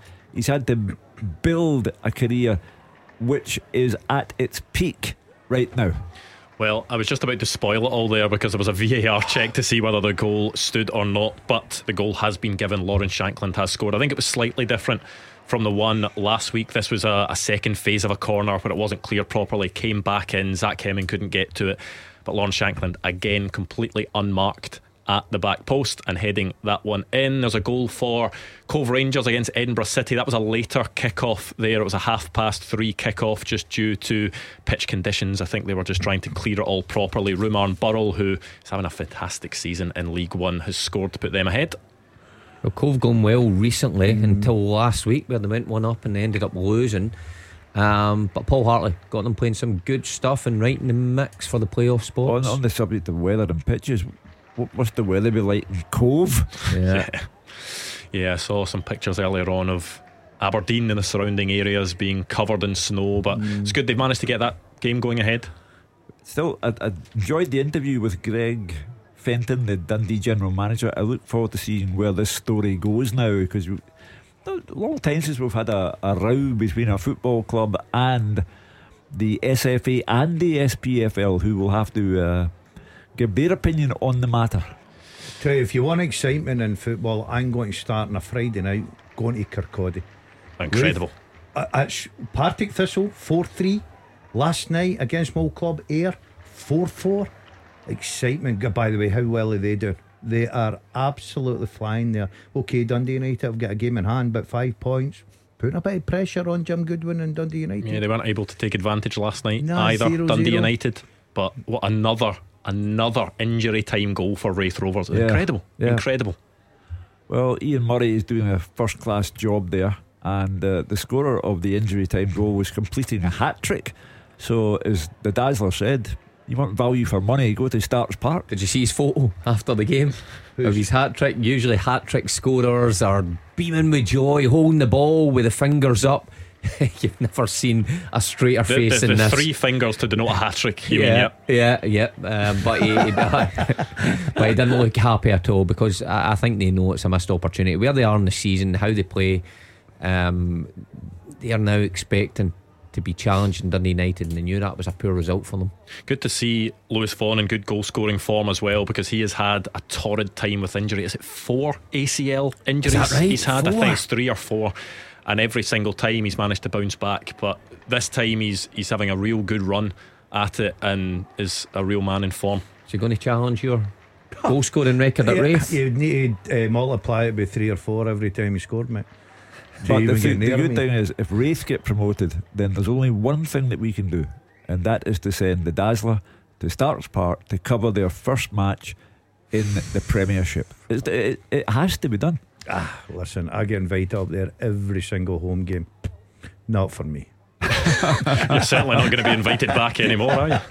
I'd rather go to Partick. Hey, in, Inver City have equalised against Cove Rangers. Oh. Dumbarton 2 1 up against Clyde as well. A Jai Stevenson own goal, but Clyde have a penalty as well. So they're looking to get straight back into it. What Could be a 2 all before half time in that game at Celtic Park. Cameron Carter Vickers has had a drive from distance. It was goal bound, but Tom Parkes basically puts his face on the line to block Oh. it. One of those where he just stands his ground, takes one in the face, and I think was knocked over by the, the power of it. He's actually still receiving treatment. That was a, a few moments ago. He'll so be- hopefully he is okay. He'll be having his turkey through a straw on Christmas Day. Hopefully sore not. ones, sore ones, especially in the cold. And oh, That's what you want your defenders to do. Yeah, when Cameron Carter Vickers though is shooting for 25 yards out, you know man. things aren't going No, the way you plan. You know you're starting to force the issue a wee bit, and we're well into this first half now. Celtic still not broke the deadlock. I'm surprised, like the guys as well, that they've not conjured up something. Well done, Clyde. 2 2 now. Martin Rennie penalty. What a job Ian McCall's got there. Bottom of the bottom division and trying to keep Clyde uh, as an SPFL club. Uh, I mean, in my lifetime, I watched Clyde win the Scottish Cup, for heaven's sake. remember Shawfield here? Oh, I hated Shawfield. Oh my! When did Clyde win the Oh, Scottish my Cup? 1958. Oh, you watched? Did you say Well, I, I was nine years old. 1958? Yeah. I was born in 1949. Santa Claus wasn't even born. And Annan Athletic nil, Falkirk 1, called Donaldson with the goal five minutes before half time to put them ahead in League One. Aye, Mark, Mark doesn't know what he was born into. Can remember the Shawfield? Craig Brown Oh, was yeah. the manager. Yeah. used to run over the dog track. Uh, the dog track, right? Aye. We were playing a game and the traps were open, the hair was going round, and the dogs were away. well, we were mid game. Unbelievable. I had, uh, I had uh, remember a pound each way on trap four. I've been to the dogs before. Hi, it was Well, great. That's shut down now. eh? I gave them a wee pie, a killie pie. But According, according to Dazzler, your career went to dogs. Listen, I didn't play in any grounds that there was dog tracks run about here. There's different levels I between never me saw and a this good guy. game at Shawfield. Never. And Ah, I- it was you're, you're talking terrible. about you're talking about an era of the, the Lisbon Lions in the mid sixties. You couldn't Lisbon Lions couldn't get a decent game out of Shawfield. I, I would say that's probably the worst ground Yeah. I played in. yeah. Got Oh, to you're not playing Cowdenbeath then? Yeah, I played there. I've not played in dog tracks, but I oh, played in speedway tracks, or was it or stock car racing? Stock car, That's yeah, I I played told the story, and That's when I decided to jack it in when I was doing a cool down for Dumbarton. And the engines were revving. Come on, I thought I'm really at rock bottom They were moving the tyres around. And they beat us that day as well. Uh, they beat us at like oh. two Was or that three the one. day you knew you had to review your oh. life. That was it, Hugh. I thought Yeah. no more of this. This is Some It's a long way from brutal. Kaka and the likes, isn't it? Well, I so when I assessed it, it wasn't that long ago. I was in the Nou Camp and then I'm at uh, what do you call it? Central Park. Central Park. How could I forget? Oh, you can't beat the whole, the whole the whole grounds were the best. I've got to say, No, they brilliant. Brownf- No, weren't. Used to turn up at Brownfield first four. The defenders and the goalie went in and get changed first. Then they done their warm up while you, the midfield players, went in and get. Some of the grounds they did no heating around. It was brilliant. Well, the Livingston staff have been checking on Tom Parkes. Of course, it was a pretty significant head knock he took from Cameron Carter Vickers' shot, but he is going to come off. Michael Nottingham's going to come on. Of course, they need to do some serious checks when something like that happens. Tom Parkes putting his body on the line, but won't continue. Livingston obviously feeling that's the, the correct decision. Yeah, I mean, you can't pay lip service to players' safety. You have a duty of care, and they clearly feel he's not ready to continue. So that's a correct decision taken by them. Uh, it will add time on before we get to Roger Hanna to find out what's going on here. But as Mark Wilson pointed out earlier, when Cameron Carter Vickers is trying from 35 yards, those in front of him are not dazzling anyone. Which is a surprise, you know. Maeda back in the side, Palma on one side, and Kyogo. It sounded like they started lively and created plenty of opportunities in that opening period, but just unable to sustain that. So Celtic fans, look, begin to they will be beginning to grumble. I suspect because they might be playing a bit better. However, you're still producing zero goals. It then becomes Just a the two shots on target as well, which Yeah. Brendan Rodgers would be I think you- hoping I- more than that. I think you will hear some, you know, disappointed supporters if uh, they get in here nil nil at half time. There is still time, of course. There will be plenty of injury time because of that Tom Parkes injury. So we will wait and see what Roger Hanna says from Celtic Park. As it stands, there is a 2 0 lead for Kilmarnock over St Johnstone. There's a 1 0 lead for Hearts over St Mirren. Still goalless at Celtic Park between Celtic and Livingston. Just in case there is any late drama, should we wrap this one up, Yes. Hugh? The first half teaser. With the Scottish scottishsun.co.uk slash football for the best football news and opinion online.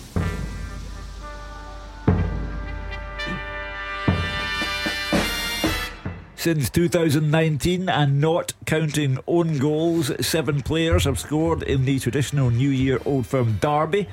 They are Daizen Maeda, Ryan Kent, James Tavernier, Kyogo Furuhashi, Odsonne Edouard, Nikola Katic, and Ryan Jack. Well, well done to the three that got on the podium. Only three on the podium as well. Scott Connie in third place just got it less than a minute ago. Second place, Lee Smart, but well done to Scott McDougall who wins the first half. How did you two get on No, there? nah. Nowhere. Bit of a struggle. Aye. We got about four, I think. Katic, Jack, and who was the other one? Edouard. Edouard. We didn't We get. didn't get. Aye. Difficult. There's me saying as well. It was gettable. You know, a bit of an interesting development at Tynecastle because Zander Clark is down, injured, receiving treatment. Could mean that Craig, Craig Gordon, Gordon. and especially with a Euros coming up, Craig Gordon will be desperate to get his chance to get into the first team and try and keep that place ahead of Zander Clark. Now, I- I hope that Sandy, uh, Sandy Clark, Sandy I hope that, I hope that Zander Rovers. Clark uh, makes a full recovery. But Yep. if he is unable to continue, what a story this will be in the making. Because you have Craig Gordon, who I think is, what, is he 40? Has he turned 40 now? Yep. mhm. Uh, and never mind the Euros, there's an Edinburgh derby to come midweek. Uh, so, what a story that would be. I've just he- get a, a feeling that's just a situation that's just waiting to happen. You know, just the opportunity to allow Craig Gordon to go back in the side. If, I think if you drop Zander Clark right away as soon as Craig Gordon's back, it'd be harsh. Sometimes you've just got to wait for your opportunity, and if he is showing any signs of injury and he's taking off, I think that'll be Craig Gordon in for the foreseeable future. I know there's a long way to go, Mark, but do you see? Can you see Craig Gordon playing his way if he gets an opportunity into The Euro squad, yeah, hundred percent, If he's- hundred If he's percent. playing well, At 40. I mean, you can't. Sentimentality will not be a big thing for Stevie Clarke. He'll need to be playing well and consistently. But you know, Dino Zoff was forty when he was playing in finals Yeah, for Italy. Di- Dino Zoff's he was a number one. Yeah. I, I know Craig Gordon's a good goalkeeper, but that's like comparing maybe Mark to Danny McGrain. Michael Beale looking to make a big impression on Sunderland in his first game as manager. One down. So, inter- uh, Zander Clark is trying to play on at the moment. Craig Gordon is out warming up. A couple of milestones for Craig Gordon. It was Christmas Eve last year when he had that double leg break. So a year ago tomorrow. And who does he share a birthday with, Hugh? Clyde one. Hogmanay is his Oh. birthday. He turns 41 years old. And we turn 50. on the 31st of December. Well, good for him. Uh, as I say, if he plays well, like any other player from Andy Robertson down, if he plays well, then he's got to be in contention. If he's not playing well, then the fact that he's 41 and sentimentality and all the rest of it, I'm sorry, you can't go. There are, there are better choices. Yeah, David Friel just saying it's a bit weird seeing Craig Gordon actually sort of in behind the goal warming up. You don't really see goalkeepers Yeah. doing that. It's just a player with gloves Just- just doing that. I diving a always bit. think sometimes when you see Yeah. goalkeepers without gloves on, they just don't look right. Do you ever get that? They just look a bit odd. Especially seeing them in the supermarket or something. Where's your gloves, mate? Half time at Rugby Park. Fraser Wishart. Yeah, Kilmarnock 2, St Johnstone nil. Killie fans giving a real round of applause to their team as they go off. It's an excellent 45 minutes by their side. Early goals by David Watson and Marley Watkins have put them in control, and it could have been more because St Johnstone only had one effort at Will Dennis's goal. Four minutes, a lovely cross from the left from Corrie Ndaba was headed over Brad Lyons from six yards. She probably have done a bit better, but the opener was only delayed by two minutes. Young midfield player David Watson just picked up a loose ball 25 yards out. He just took one touch, didn't hesitate, and from there fired the ball past Mitov and into the net off the right hand post. Johnstone had pushed Killie back in the early minutes, but it's Killie that really grabbed the initiative, and in 16 minutes, Killie Ware two up and Daba again involved. He made good ground on the left hand side, cut the ball back to Marley Watkins.